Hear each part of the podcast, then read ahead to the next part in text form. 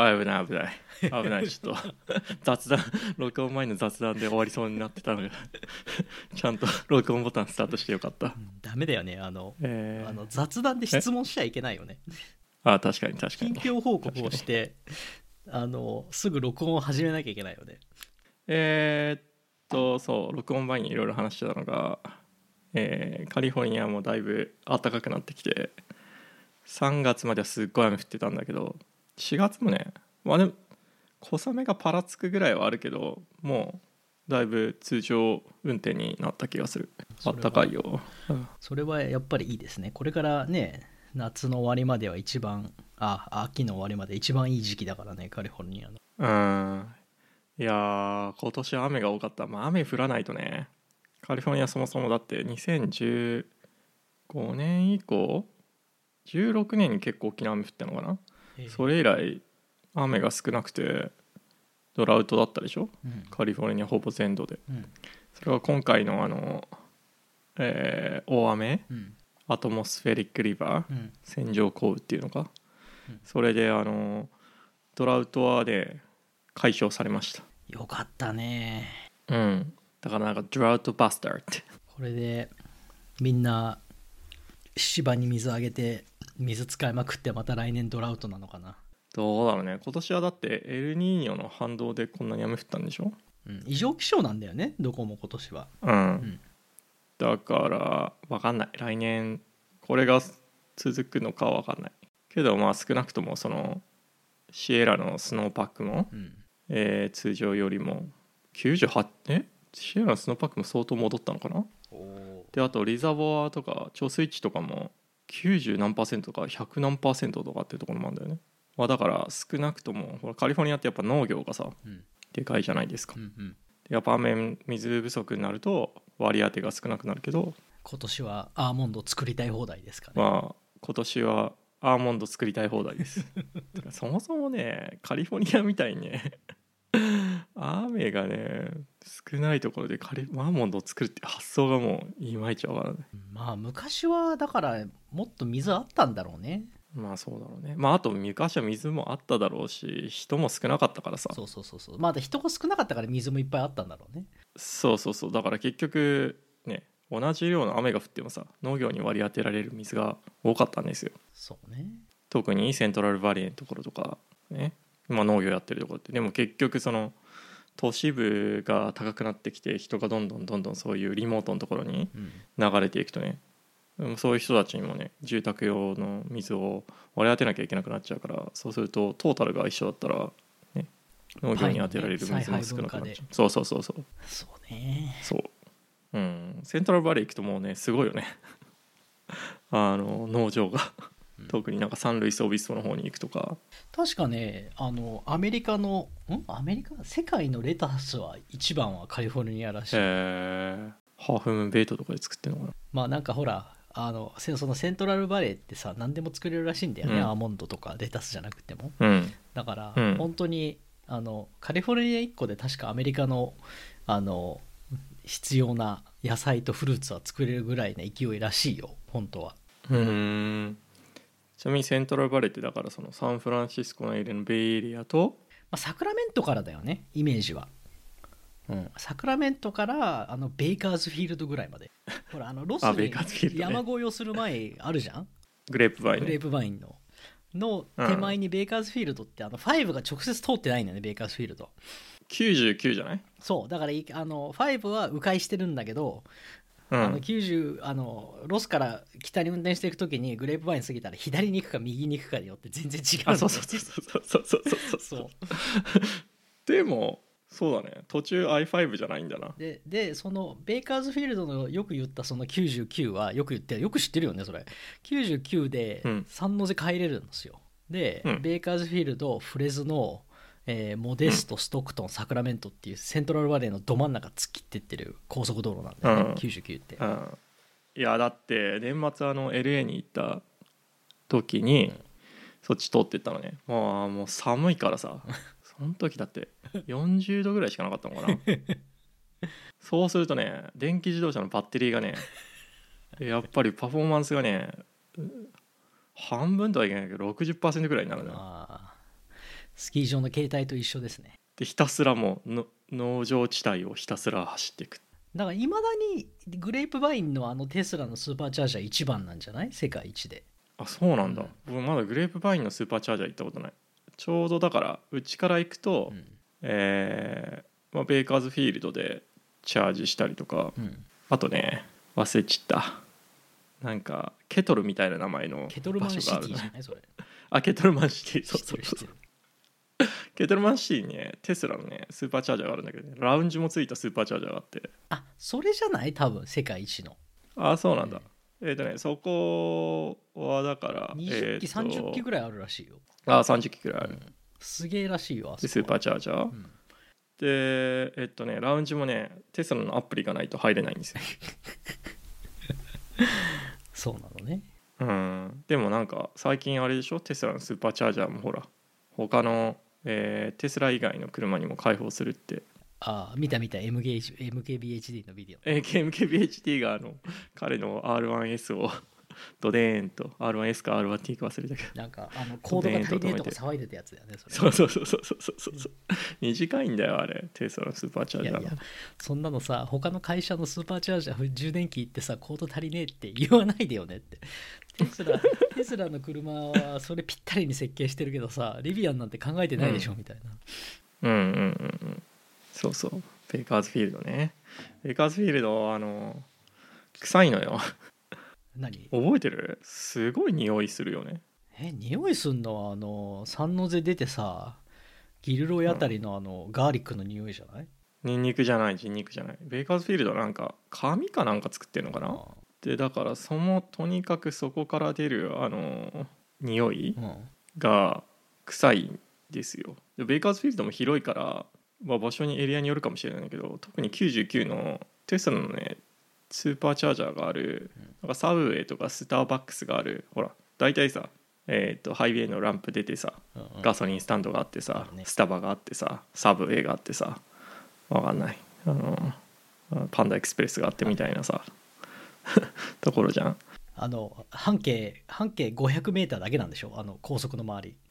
あと 何にもないんだよね。あの半径なんもない 500m だけにトラックトラックの人たちが泊まれるようにファーストフードとガソリンスタンドしか作ってないっていうアメリカあるあるの、そうそうそうそうね。え、まあそこにさ水道とさ電気引くだけでも相当大変だと思うんだけど、まあ、まあそれ置いといてまあベイカーズフィールドっつったら結構もう匂い匂いのイメージしかない。うん。昔はそんなことなかったのかな。ごめん、うん。ベイカーズフィールドは泊まったことないわ。もう一刻でも早く抜けたかったから。ロスからサンフランシスコ運転する時それどころじゃないよね。うん。まあなんかセントラルバレーそうね。セントラルバレー。そうそうそうそう。だから水がね戻りました。へえよかったですな、うん。しタホもすごいらしいよ雪今年結局一回も行かなかった。ね。今まではさなんか全然雪ないとかさなんかあのブラウンパッチがすごいたくさん見えてみんな文句言ってたんだけど今年はもう雪ありすぎて。取っとけないのが残念だよね。ああそうだね。まあだからこんなにたくさん降んなくてもいいけど来年ももっと平準化でてあの平準化してほしい。ちょっと降ってくれちゃんと降ってくれればいいっていう。そうまあだからえっ、と最近暖かくなってきて。よかったですね。日本はあの多分桜早かった日本は桜が早かったから本当に暖かくなるのが早くって、昨日はね26度でした、26度、はい、4月。すげえ。3週目で。へえ今年は日本はある意味逆の異常気象で。うん。えーだってお花見じゃあいつぐらいにし3月の？3月ね。もう4月入っ4月になってたらもう散ってたね葉桜まあか雨も降っちゃって。あだからあなるほど。今年は日本は早かったね。先週白馬行ったんだけど白馬の桜ってゴールデンウィークぐらいなんだよね。だけど、うん。白馬の白馬の桜ももう散ってた先週。ええあったかいんだじゃあ今年。暖かい。スキー場ももうし結構閉まり始めてて。だからあ今あ早いねじゃあ。本は本当に多分どこも暖かくなるの早かったし雪も少なかった。去年なんて雪めっちゃ多かったでしょ。去年雪めっちゃ多かった。去年は最高だった、一昨年も最高だった。いやコロナになれば雪はいっぱい降るけどスキーする人がいないって。コロナが終わればい人はいっぱいいるけどあ雪がないっていう。こっちはコロナが終わったら雨がめっちゃ降って天気悪くて外に出かけられない。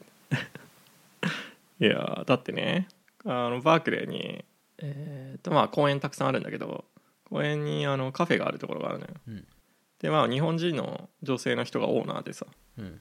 ですごい綺麗なのね。公園があって目の前にレンガ造りの建物があって、んうん。まあ、そこにカフェがあって、まあ、芝生があるから目の前が、うん。天気がいい時はさみんなさそこになんかピクニックシートを広げてさねはいはい。あの遊んでるわけですよ、はいはい。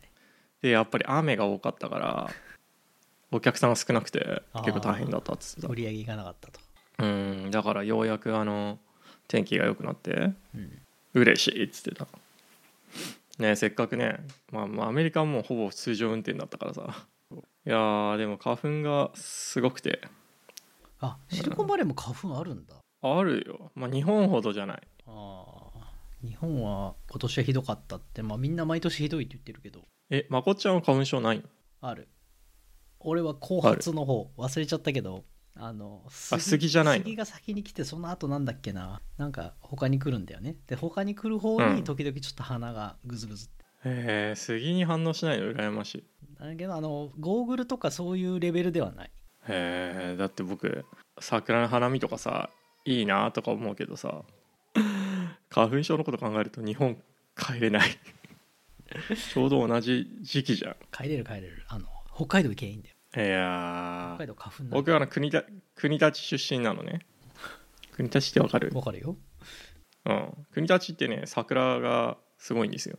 えなんかあんの？そういう昭和昭昭和記念公園的な。ああもう国立駅って国立駅の前に大学通りっていう通りがあるのね。はいはい。それあのもともと滑走路なんだけど。だから広いのよ。はいはいはいなるほどね。両両側2車線あってまあこっちに比べたら両側2車線大したことないんだけど。両側2車線かつ車駐車できるからまあ実質取ろうと思えば3車線ぐらい取れるかな。へえでそれが1マイルだから1 6キロぐらいあるの。でそれのね両側ね全部で桜並木。おお何の大学があるの国立って？一橋大学。一橋があるんですね。うん。知らなかった、一橋大学まああと東邦学園っていうまあ名門私立まああと国立高校えそれは何？滑走路だったっていうことは何？飛行場だったの？国立は。滑走路目的で作られたけど多分実際に飛行機が飛んだかどうかは分からない。ああなるほどね。うん。もともとね西部開発が作ってたんですよ。あの西部グループが。あじゃあ別になんか戦争の時で作ってたとかそういうわけじゃないのね？うんじゃないとうちはねあの府中なんだけどあああの多摩飛行場ね。多摩の飛行場あの調布の空港っていうのがあって、そこの端っこに昔あの なんだハンガーっていうのかな？ゼロ,、うん。ゼロ戦入れてたハンガーとかゼロ戦ね。残ってるんだよね、うん。でなんだっけな？野川公園か武蔵野公園かが昔スバルがゼロ戦作ってた。あ三菱か。なんかあまあ富士あのスバルが作ってた工場があって、うんでなんか馬に飛行機くっつけてその調布空港まで持ってきて、運んでた。飛ばしてたんだって、ういやんよくそれで戦アメリカに戦争してたなみたいな馬で飛行機運んでさ みたいな。まあそんなそんな話を聞きました、えー、いやいやそうなんだ、うん。まあだから国立の話に戻るとね桜がすごいのよ。まあだから毎年春になって桜の季節になるとかさこの辺ってさ、めちゃくちゃ空港多いよね。そうね。立川も立川飛行場でしょ？そう。であの福生があるでしょ、あの米軍基地の。横田ね。横田うん、あのうん。福生の周りにこうドーンってなんか、あるね。うん。で入間入間のなんか自衛隊の自衛隊ね。なんかあるよね、うん。うん、うん。すごいよねこの辺ってなんか。うん、僕よく考えるとね僕狭山です住んでたのね、うん。ちっちゃい時。狭山って入間近いから、うん入間の航空ショー行ってたでしょ？でその後小学校2年生ぐらい国立で国立で生まれたんだけどい一瞬さ埼玉にいてまた帰ってきたんだけど、うん。で横田近いでしょ、うん。でタッチタッピンも近いでしょ、うん。あと調布の飛行場も近いでしょ？そうだよね。いやもう少しなんか航空機に興味を持てばよかったと思 いや。うあまあだからスバルがあるんですようちの近くに大きな。ーあそうなんだ。なんか事それは務所があって。知らなかった。へでうえちにディーラーがあるんだけど裏は事務棟みたいのがあって。あ富士重工富士重工この辺で多分戦闘機作ってたんだな昔はって感じはよくするうーん。いやーだからね桜を見るとねん自分生まれ育ったところを思い出してね帰りたいなと思うけどね。か花粉花粉が怖くてね。葛藤がある。だからあの写真で楽しむぐらいがいいかなと思っている。まあでも日本の桜ってなんかすなんか外人がさこういや桜見たんだよみたいなことを言う言ってよくこう今年も聞かれたんだけどさどこで見に行くって。うんうん。でいやなんか家出てなんか家の裏にさ玉の墓地があって 玉霊園っていうのがあってそこ行けば桜なんていくらでもあるから。なんかちょっと10分ぐらい歩けばもう桜だらけだよみたいな ことを言ったら、うん。ななん。なんだそれは？なんでお前お墓に行くんだとか言って。なんか、上野だ目黒だとか行かないのか？って言ったらいやー別に桜なんてねこの2週間日本どこでもあるし。目に。黒めちゃ混んでるし。そうだよね。たまれんのがいいよみたいな。こうん。と言って向こうもねなんか信じられなかったよねっていう顔してたけど。あなんか。ーわあなんか皇居とか行かないのか。そうそうそうそうそう。でいやなんかいや本当日本ってどこでもあるじゃん。それこそなんか小学校の前に桜の木一本絶対あるじゃん。うん。だから別にそんな見にわざわざ行く必要ないんじゃないみたいなことを言ってたら、うん。今年あのその外人が見つけてきたんだけどうん。新宿御苑にあ新宿御苑ね。ある桜をうん。トヨタとホンダが協賛でなんかライトアップのイベントをやったんですよ。へえでなんかそれをだから結局見に行くことになり外人と。なんか御苑にね。あの俺はあのあのサイト送られてきてこのなんかチケットピアのサイトわけわかんない。UI が悪すぎて注文できないからお前日本語読めるからこれ7枚注文しろとか言われて、あ何？チケットがないと入れないそうあの御苑のなんか入場料って200円か500円かなんだよね。うん。だけど、うん。御苑ってあの日あの日が暮れると閉まっちゃうのね。でうん。夜桜のライトアップみたいなイベントがあったのね。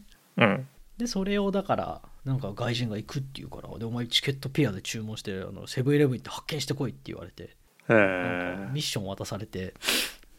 で なんか行ったんですよ夜の7時ぐらい。へえで3時間並んだよ。そうなんそう。だ3時間並んだなんかねそのの並ぶってどういうこと？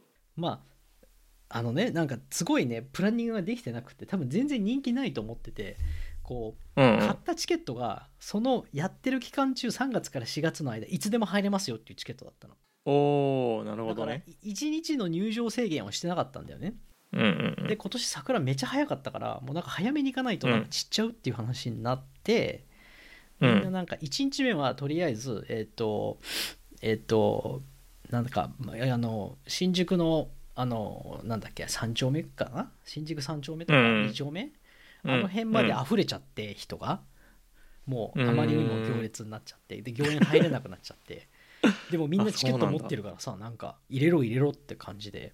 でなんか警察は来るわツイッターで大問題になるわって言ってで2日目はなんか御苑を何周も何周もライン、列作ったのね。もうとにかく並べと、うん。でなんか正門からずっと四谷の方まで並んででなんかすげえ。まあ、やったんですよね。で僕は2日目にそのうん。みんなで友達と行って、うち子供を連れてってさ、うなん。んかいや並んで行ったんだけどまあ3時間並んでやっと入れました。夜10時です。あ。と1時間で閉まりますとか言って。すごい。じゃあ入れなかった人もいるんじゃないの？分かんない。ででもなんか中は外人ばっかでランタン渡されたりライトアップしてるからみんななんかインスタ用の写真撮ってるわけ。であ。桜の木の前に行列ができてるの中入ると。でみんなその決めポーズを桜の木の前にしてインスタ用に撮ってんのね。でなんかライト持ってきたりなんかいろんなことやってるからなんかうわなんか世界って変わったんだな。観光ってみんなこういうふうにやるんだなってすごくねなんかしみじみと感じたねこれは。いやー桜なんてねそこら辺たくさんあるからね。ブルーシート引い3000てね。円だよそれ1人、はいえー。入るのに。えー。桜っつったら花見昔やってましたね。やってましたよ。某某 某目黒の会社。某目黒の会社代々木公園でやってたよね。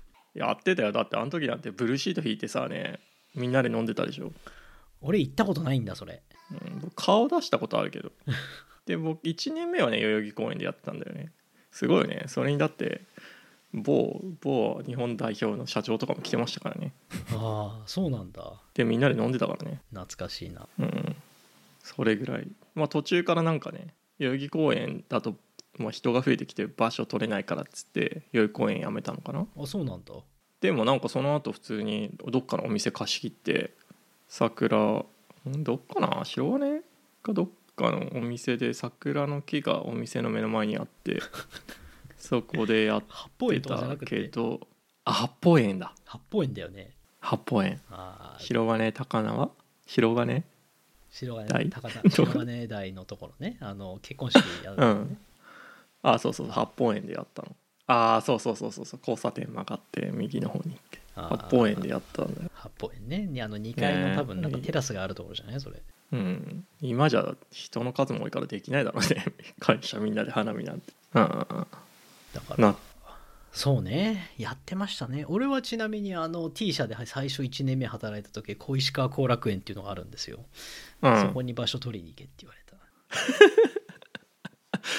いやでもさ昔はさ新入社員がさやらされてたじゃん。花見っつったらさ4月の頭だからさ、いきなりはい入社式が初4月初仕事が1日にあって入ってきて初仕事が花見の場所取り でも今はねもう桜もね4月になったら散っちゃうからね。新入社員の人たちのタスクが軽減されてよかったんじゃないですか。まあね。まあでも小石川あそうなんだ。後楽園は楽だったよ別に平日の昼間とかだったから。あ行ってなんか1個上の先輩が弁当買ってきてみんなサクッと来て弁当食って帰るみたいな、あへえあれは苦労した思いはないよね。なんか朝からほらブルーシート引いて上野公園でなんかいてもうなんか人人が来る頃には結構出来上がってるとかそういう人いるじゃんなんか。うん。そういうのはやったことないな、ああ僕もない。そんな大学生の時かな？もうみんな午前中から飲んでて結局夜まで持たなかった、あうん。あれ早稲田のそれぐらい。周りはどこがあんの？桜見ると富山公園？へえ富山公園って桜あんのかな？やばいもうね記憶がね薄れすぎて。高田の馬場ってイメージないよね、桜って。そういえば。そうだね。まあもう結局ビルしあでもほらちょっと歩くと富山公園って公園あるでしょ？富山公園ってあんのね。うん。まああとあの椿山荘？じゃあ。あじゃあ目白ね。ああもう目白になっちゃうのか。椿山荘って目白、うん。そうそう。まあ早稲田も結局高田馬場からちょっと歩かなきゃいけないから、うんまあ。えーあちなみに桜でいうとあのサンフランシスコチェリーブロッサムフェスティバル桜祭りが先週までありました。えそんなのあるんだ。どこに咲いてんの？サンフランシスコの。えジャパンタウンで桜祭りって。やってジャパンタウンに行ったことないの？行ったことないの？桜祭り。いやー。もうなんか 50, 50何回やってるよ？いやーそんなそんな行ってない気がするわざわざ桜祭り。あそうなんだ。たまたま行った時やってたかもしれないけど。へえあとなんかあれ？サラトガの方になんか箱根ガーデンっていう。あそれは一回見に行ったことある。箱根ガーデンのあそうなんだ。桜は。うん。うん。あ確かに。綺麗なんでしょそうか。うんそうそう。ねなんかこっちだとほらワシントン DC の桜とかさ。あ有名だよね。あとあと UW UW ってシアユトル？ニバーシティ・オブ・ワシントンシアトル、うん。の桜もすごい綺麗えー、知らなかった。うんそうそう。ちなみに結構みんな、うん、桃も結構咲いてんだけど桃あ桜だっていう人も結構いて 日本で梅も間違えるよねみんな。うん。おいおいおいって。まあなってたりとか、うん、でもこっちだとねお花見できないからね。なんかブルーシート敷いてお酒飲むなんて。まあ外でお酒飲んでたら捕まるからね。ねえ。いやー3月とかさあのーほらビジネススクールとかだとジャパントレックってなんかビジネススクールの学生みんなが日本に行きますみたいあああのアルムナイの企業回るやつか。なそうそうそう。百何十人。はいはいはい。でみんなさほら日本だと外歩きながら堂々とお酒飲めるじゃん。それをそれをみんな確かにみんな感激するよねそれ見て。うん。逮捕されないのかとか言って。逮捕されないのか。いや日本は大丈夫よみたいな。で でもあんまりはっちゃけると逮捕されるからね。ってあまあねあんまはっちゃげると警察は来るよね。逮捕はされないだろうけど 逮捕され君たち帰りなさいって言われるよね。君たち帰りなさいって言われる。ほんとマイルドですよ。うん。いやまあ桜の話で盛り上がったけど。暖かくなりました、もう春ですよ。Q うん。Q2 も1ヶ月終わるっていうなんか早いなっていう。いやー。あと2ヶ月でさもうハーフ2なんだよ。いやだってもう今 Q3 の話始めたや Q3 のプランニングいつやる？いやーもうどうしたらいいんだろうねこれ。なんかこうやって繰り返してってなまあレイオフとかされない限りこうやって繰り返してってあっという間にこの会社で何年とか終わってくるか気づいたら5年。な ねえ。いやあっという間。6月で6月下旬で丸1年だな。おおー持ちましたね。いやまだあるんで。まだあと2ヶ月ぐらいあるから頑張んないとでもここまで来ましたね。なんかテックネタありますか？テックネタはあのーなんだろうな。デリカミニの正式発表があって、ディーラーに呼びつけられ ああついに来ました。え色とか決めてきいいた加減に色とオプション全部決めろと言われうん。で納期いつなのって言ったらまだ未定って言われたら未定だったら俺まだ納期決めなくていいだろうみたいないう話をして、まあでもうん。カタログをもらっいろいろカタログも出たしパンフレットもらったの、うん。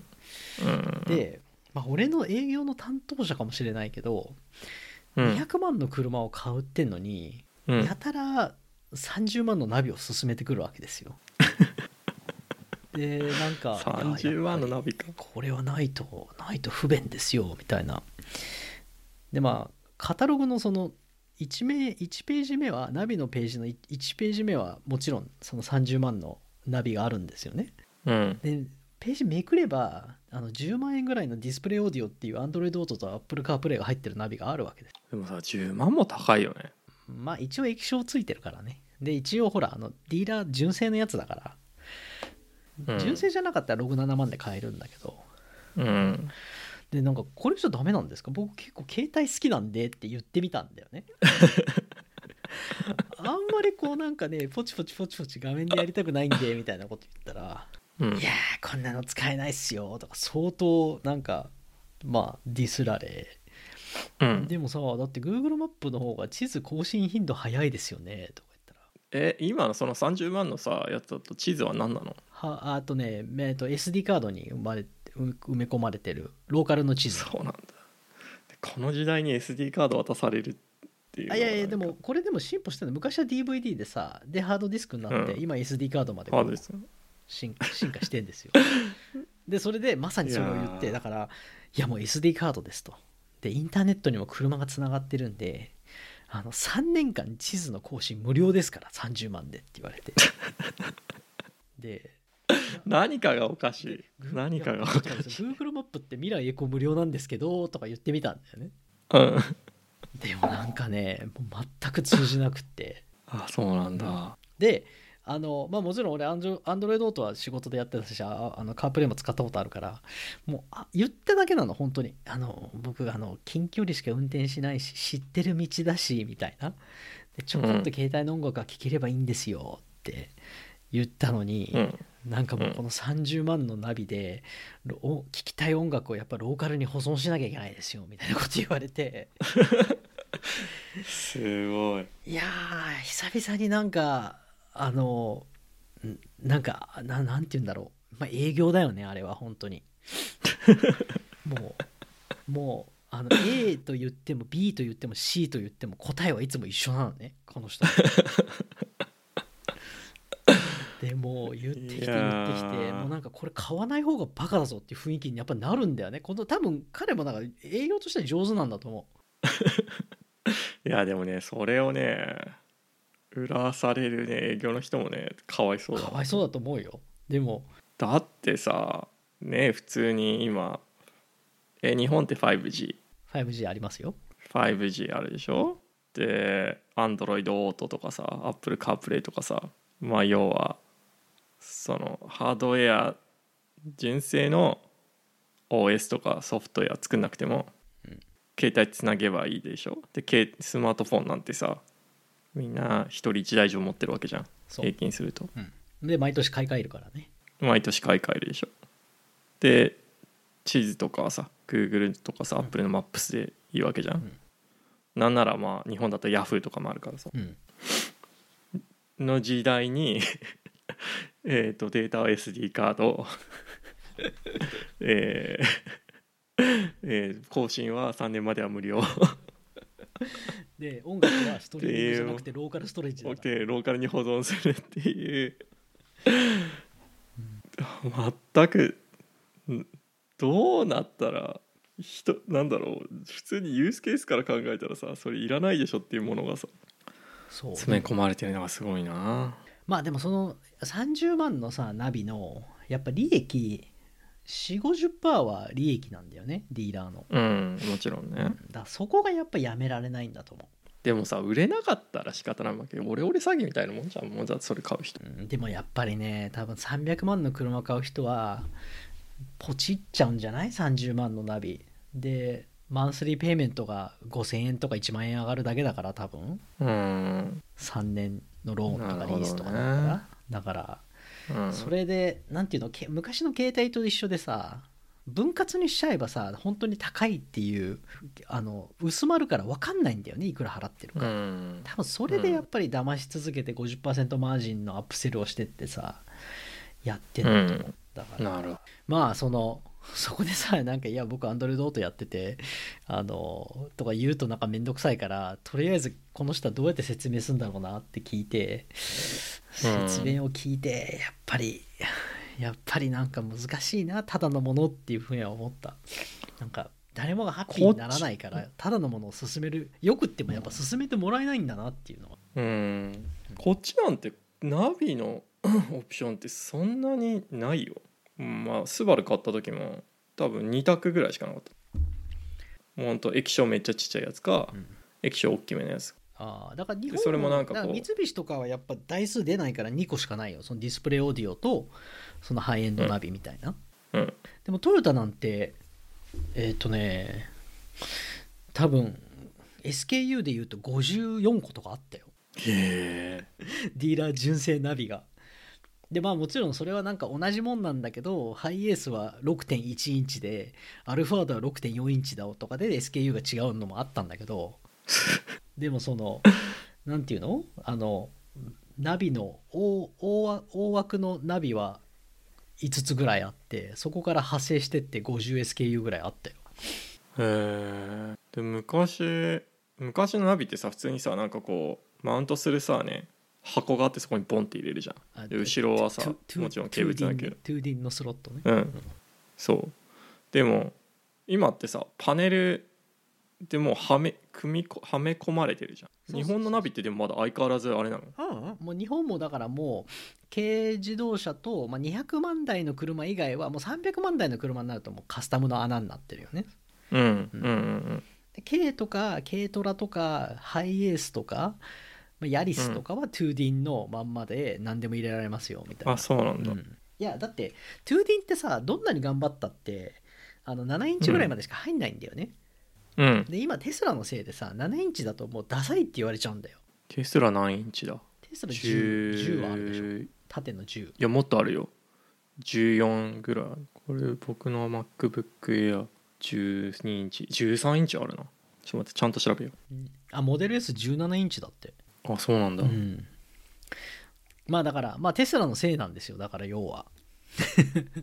今まではさ 昔なんてほんとレクサスにも7インチのナビしか入ってなかったんだよ、うん、モデル Y でも15インチ。ああでしょ？だから。うん。それはだからやっぱ7インチじゃダメだからさトヨタも12インチ13インチのナビ入れなきゃいけないと。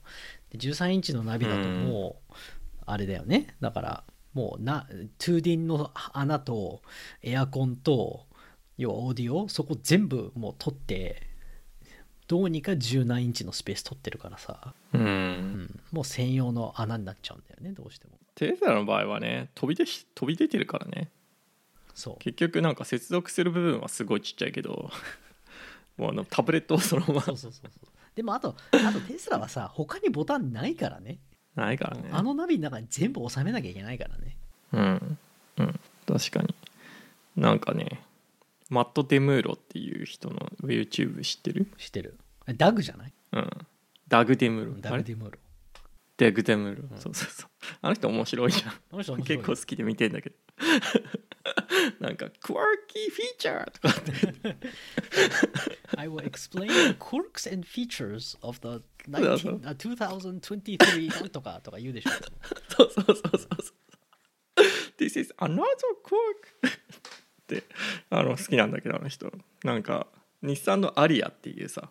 はいはいはい。電気自動車ね。あの電気自動車ね、うん。新しく出た。うん。まあクラス的に言うと何？えっ、とヒュンダイのアイオニックとか、えーキアの EV6? はい。俺のロマンの今のロマンの車ね。あまあ EV6 のまあスタンダード。そのパフォーまあ5マンスじゃない方ね。万ドルの SUV だよね。そうそうそうそうそう。でそれなんかまあまあまあ。あの外はね結構かっこいいよ普通に、うん。あのなんだけど中のねデザインはいいんだけどやっぱそのダッシュ？うん。とあとモニター？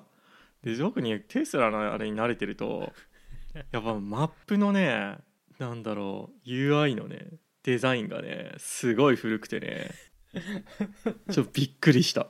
うんまあでもこれ確かね日産って QNX かなんかなんだよ。だからブうんラックベリーですよ。QNX って知ってるか知らないけどあのリアルタイム OS 知らないんだよね。うん。でカーネルは確かねブラックベリーと一緒のカーネル使ってんだよ。本当に？そう。リンクインモーションですか？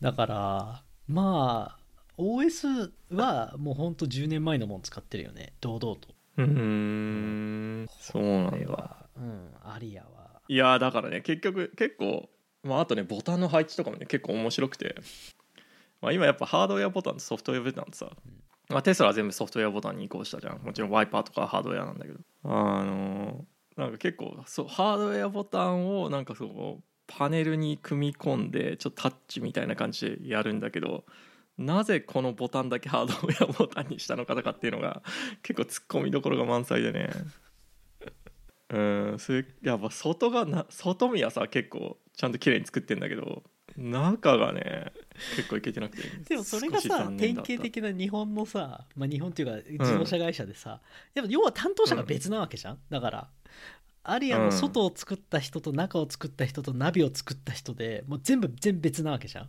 そうなんだよね、で横串にイーロンとかスティーブ・ジョブズみたいにいや違うっていう人がいないんだよね、自動車会社って。うん。でナビを作ってる人はナビのエキスパートだからいやナビはこうなんですよみたいな、それでもうなんか通っちゃうんだよね 多分、いやだからなんかねソニーのヘッドフォンとかもねうん、すごいデザインかっこいい。デザインは素敵だしなんだけどアプリ開けるとすごいがっかりするな。うん。そういうのがねなない？まあ、うん、自分はテスラ乗ってるけど。まあ。もちろんなんかちょっとすごいもうさすごいしテネッツがさもうソフトウェアです。ソフもう全てソフトウェアでやります。っていうさ。もちろん壊れるから嫌なんだけど。ハードウェアの方が信頼性高いところあるんだけど。でもなんかそのテネッツが感じられない。感じられない。手熱ないもん。うん。それはねこの間のね「This quirky feature 」でダーグのやつを見ながらね思った。でもねダグはねあの人元ね、うん。ポルシェ USA の社員なんだよ。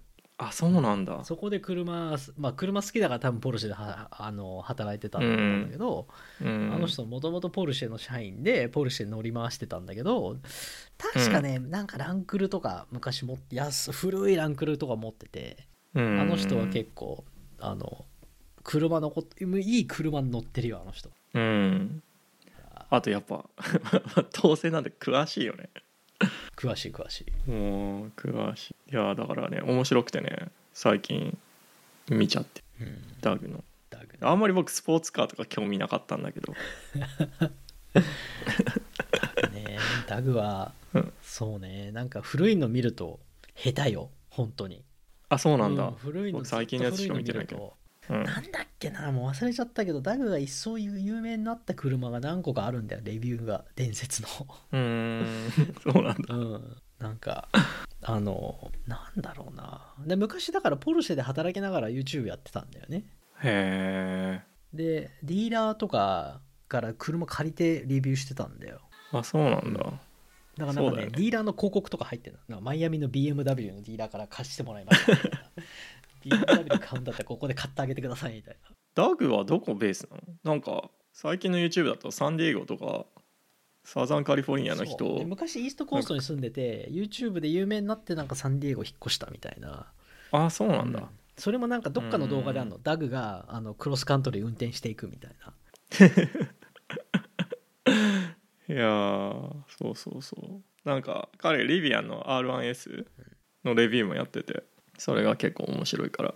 いやーほんとなんかリビアンがさテスラをマインドシェアで抜いたなって最近感じてるんだけど。ああの多分ねそのサンプルをどこに取るかによるとあ思うよ。そうそうそうそうそう。まさにその通り。だうちの周りの界隈の、うん。あの、うん。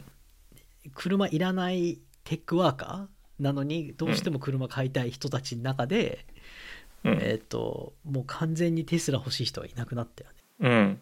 うん。でみんでなななんかリビアン来ないっていうのが、えっ、と、うん。最近の歌い文句で。うん。でそれを俺の中で筆頭はあの ATP のマーコ・アーメンが、えー、とリビアンこのうん。2年待ちみたいな、でえー。でも僕もプリオーダーした。えだからそれなんかあの彼ってまあそこそこ有名じゃんみたいな。その、うん。この界隈では、まあね。Mac デベロッパー界隈では、で、うん。なんかどっか ATP かどっかのポッドキャストで言ったんだよね。あの、うん。いやリビアンいらないんだったらあの、うん。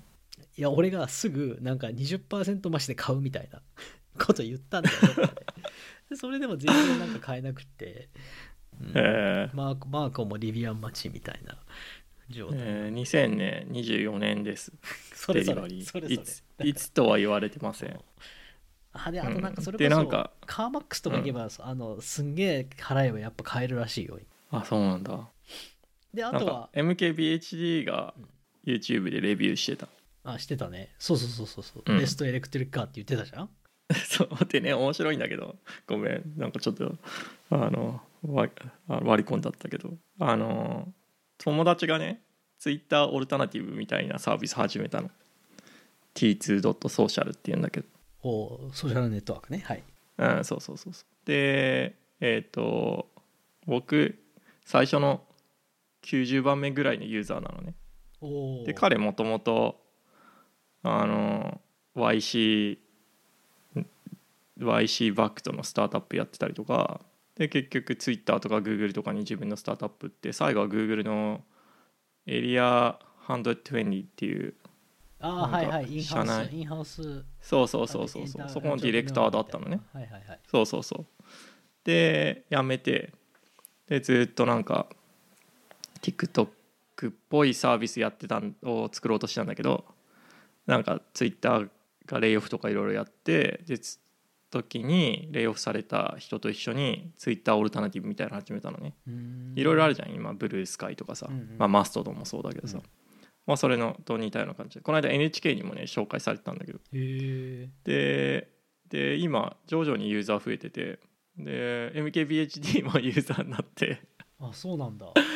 そう。でねえねえ MKBHD って友達がその友達がなんか周りのベイエリアの友達がみんなリビアンをオーダーしてるんだけどそのことについてどう思うっつったらもう後悔ないって言ってた。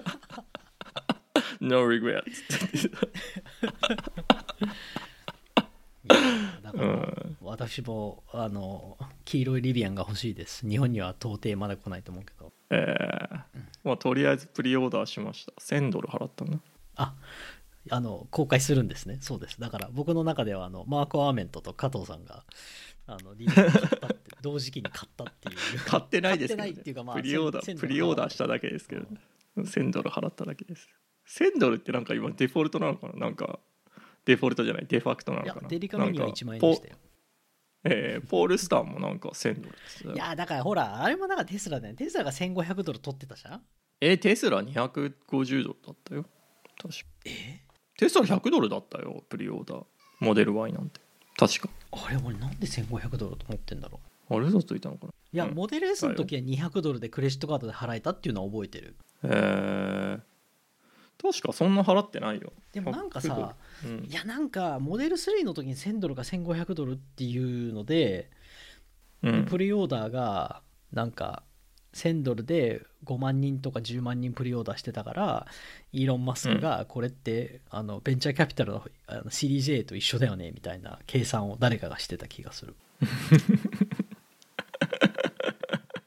ファンドレイジンファンドレイジングだと。プリオだからファンドレイジング、うん。テスラのファンドレイジングがプリオーダー開始みたいな。キックスタートと一緒でそうそうそうそうそうそうだってさモデル3出た時ってあれさ本当3年後4年後とかだったんだよね。うんううん。だから本当テスラに3年間タダで1000ドル貸し貸してるみたいなもんじゃんそれって。うんうん。確かに。えー、いやでもテスラねまあだから多分最近どこでサンプル取るかによるけど、うん。えっ、とマインドシェアはうんあるサンプルではリビアンの方が上回ったと思う。上回ったんだけどなんかダントツだよね。もうなんかオーバーナイトに逆転したっていう。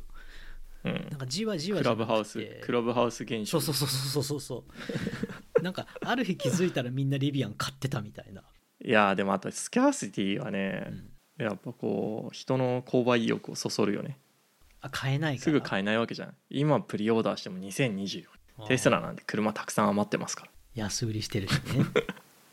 そう。プライスカットすごいよ。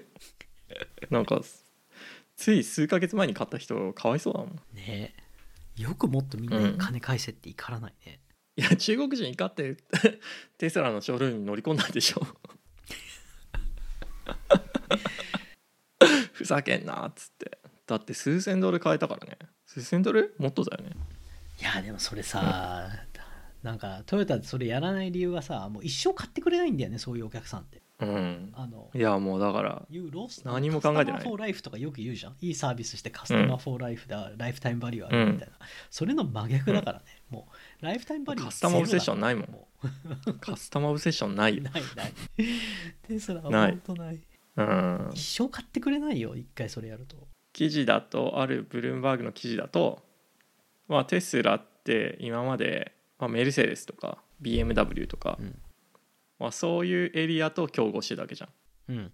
まあ、そういうエリエリそのセグメントのお客さんを取ってたんだけどうん。最近はもうそのプライスカットして明らかにそのマスモデル3とかモデル Y あもっとマスの価格帯のお客さんを取りに行こうとしてるようになってきてるから、まあ、フォードとかルノーとか、まあ、それこそ GM とかあそっちのラインになってきてるって。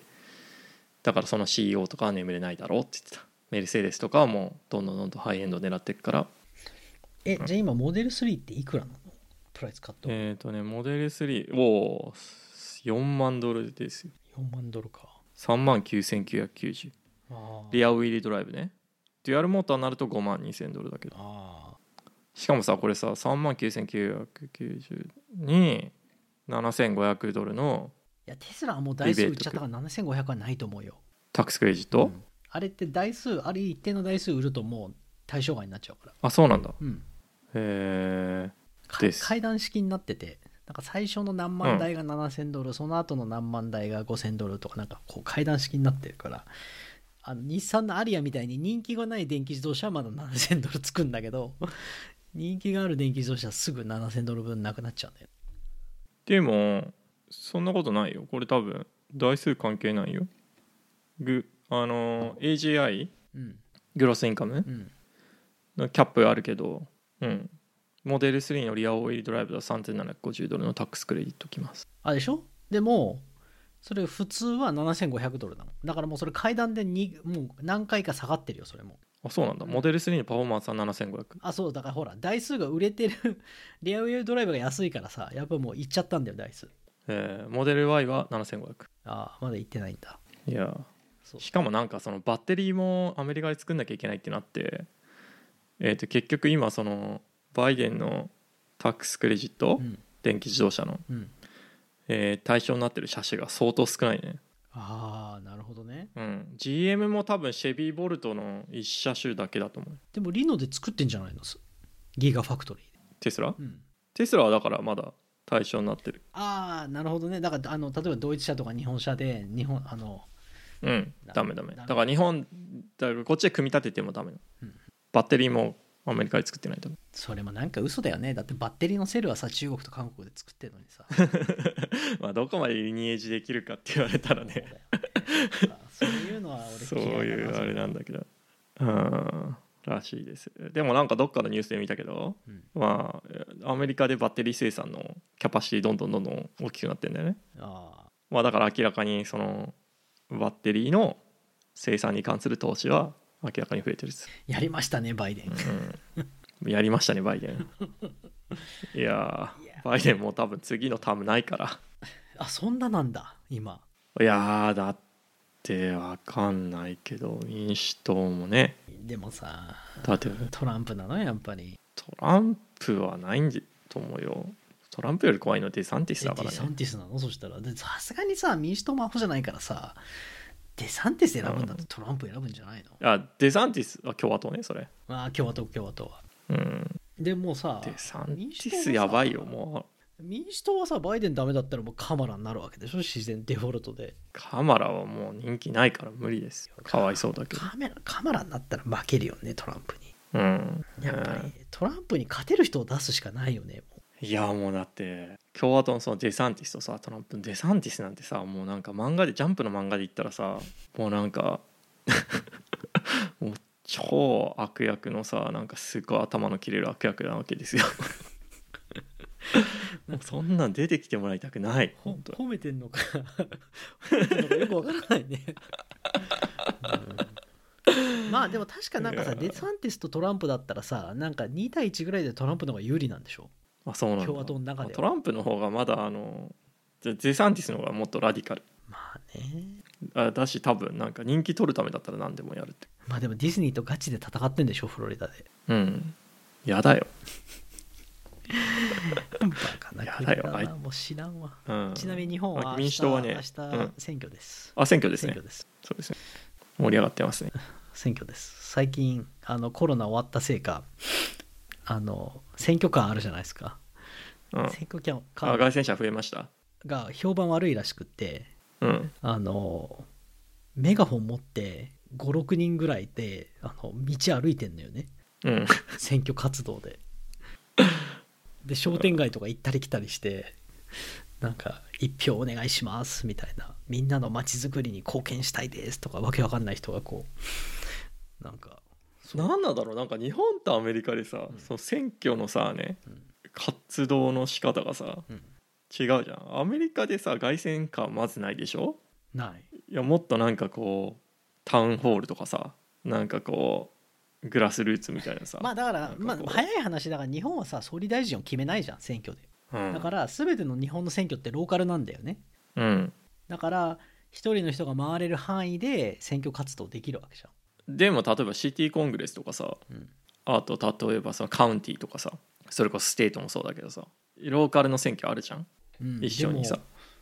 でもさなんかそれでもさ例えばサンタクララカウンティとさ、うん。港区って言ったらさ全然サイズ違うからね。まあサイズももちろん違うけど、だからまあ確かに。まあその選挙区の小ささがね。し特に東京周辺はね。あで地方は分かんないよ。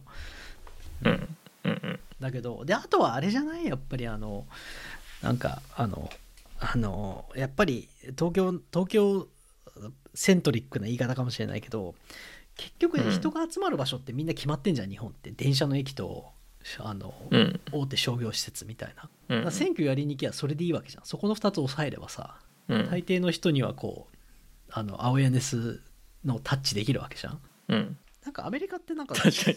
そうじゃない？車だからねみんなね。そう。家家のガレージから会社の駐車場まで行ってそれで会社の駐車場から家のガレージ戻るわけじゃん、うん。そうするとやっぱなんかテレビ CM 買ったりそうタウンホールやってうん。うんテレビで放送してもらうみたいなそういうふうにやんないとリーチできないんじゃない？多分、なるほどね。うん、そっか。そういえばみ港区で AI が立候補したんでしょ？ああそうそうそう。あれ面白かったね。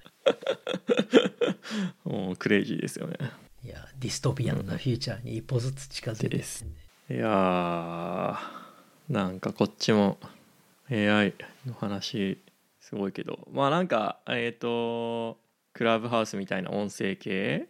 その後えっ、と Web3 NFT で NFT とかっていう、まあ、ハイプサイクルありましたけどメタバース。まあ AI のやつはさすがにまあ中身あるからまあ hype で終わる感じはないと思うんだけど。い俺はまだ AI うん。is a feature not a product と思うんだけど。やだから AI is a new paradigm です。 new paradigm じゃないと思う。俺今の今のパラダイムの効率が良くなるだけで。そうそうそう。ニューパラダイムでだから今まではだからじゃあなんだろうな。本当にその static なものだったのが PHP と書いてダイナミックになってそれがえっ、とマシンラーニングが入ってもう少しなんかパーソナライズされるようになってでそのそれがえっ、と今回のその LLM みたいなサービスによって UI がユーザーインターフェースが、まあ、そういうなんかこうとかユーザーエクスペリエンスのデザインがその AI をベースにしたものになるって思ってるよ。だからまあ新しいパラダイムになるんじゃない？だってさでもそれはさ今の根本的に変わるじゃん。今のリーダーの中でそういうふうになるだけじゃない？AI が来ることによって Google と Facebook と Amazon が変わるとは思えないんだよね、うん。まあでも中身のエクスペリエンスは変わっていくと。変わるけど、うん、だからフィ、フィーチャーが変わるだけなんだよね。例えばさ今はさショッピングカートにさ自分で選んでさ入れるわけじゃん Amazon とかだったら。うん。それを例えばさなんだろうえーっとこんな感じで買っといてみたいな感じでさそれねショが出したんだけどあの、うん。おい AI I'm having a barbecue today って言うんだよね。あーで出てたね。そうするとなんかお前 DP, トンややたら。あのチャーコール変えって出てくるレコメンドが出てくるらしいんだよ、うん。うん。いやごめん。俺そんな風になんか、あの多分古いって言われるけどそういう風に買い物したくないみたいなあのあサーチボックスにチャーコール入れて比較したいみたいな。ああまあだからまあ人によるのかな。まあでもあとそのユースケースにもよると思うけど。まあでもある程度のユースケースはもっと効率化できるし。あと今まではその段階的にやらなきゃいけなかったやつがそれをし一つのなんだろう、まあ、プロンプトっていうの？それであの完了できるようになったりするだろうし、うん。あとオート GPT みたいなさ。まあ、UI GPT 同士で。そうそう。話させると今まではこれでどうですか？これでじゃあ次はこれでみたいな感じのステップが全部一個に完結できるから、まあだからなんか一番困るのってさうん。今のところ見る限りはローバリューなコード書いてる人と、うん。あとはサポートだよね。こう、うん。さあのあサポートってティア1ティア2とかいろいろあるじゃん。こうエスカレーテッドサポートみたいな、うん。あれうん。のティア1、プレミアムとかね。うん。あれのティア1はもう全くいらなくなるよね。近い将来うん。うんとりあえずもう全員 AI が一回答え出してみてそれでも解決しなかったらちょっとなんかじゃあ人間に回してやるかみたいな風には絶対なるよねもうどこの会社も。いやーそうですね。うん。だから。まあだから結局いやーでもテキストでやり取りするのはってなったらさ、まあ、それテキストススピーチにすればいいでしょ？うん。でなんかちょっと表情がないとっつったらさ、まあ、それなんかテキストっていうビデオみたいなのにすればいいでしょ？だからもうあれですよね。人間をでそれになんか AI がもしかしたらなんか感情あるかもしれないみたいになったらもっと人間性持たせられるかもしれないから。ね。まあもしかしたら本当に置き換えるかも。まあ、まずはあれじゃない？あのそのスピーチトゥテクスあテクストトゥスピーチと、うん。あのまあ AI のイメージジェネレーションであの、うん。あれですよなんかわかんないけどデジタルパーソンがこうライブでこう出てくるんじゃない、アバターみたいな。うん。でその人たちがいろいろ答えてくれるんじゃない？うん、メータがねそういうなんかえなんだろうリアルヒューマンみたいなアバターを作るなんかプロジェクトやって何が何が残るのかね？そうそう行かなければ。ほらちゃんと録音すると1時間話すね。よかったよかった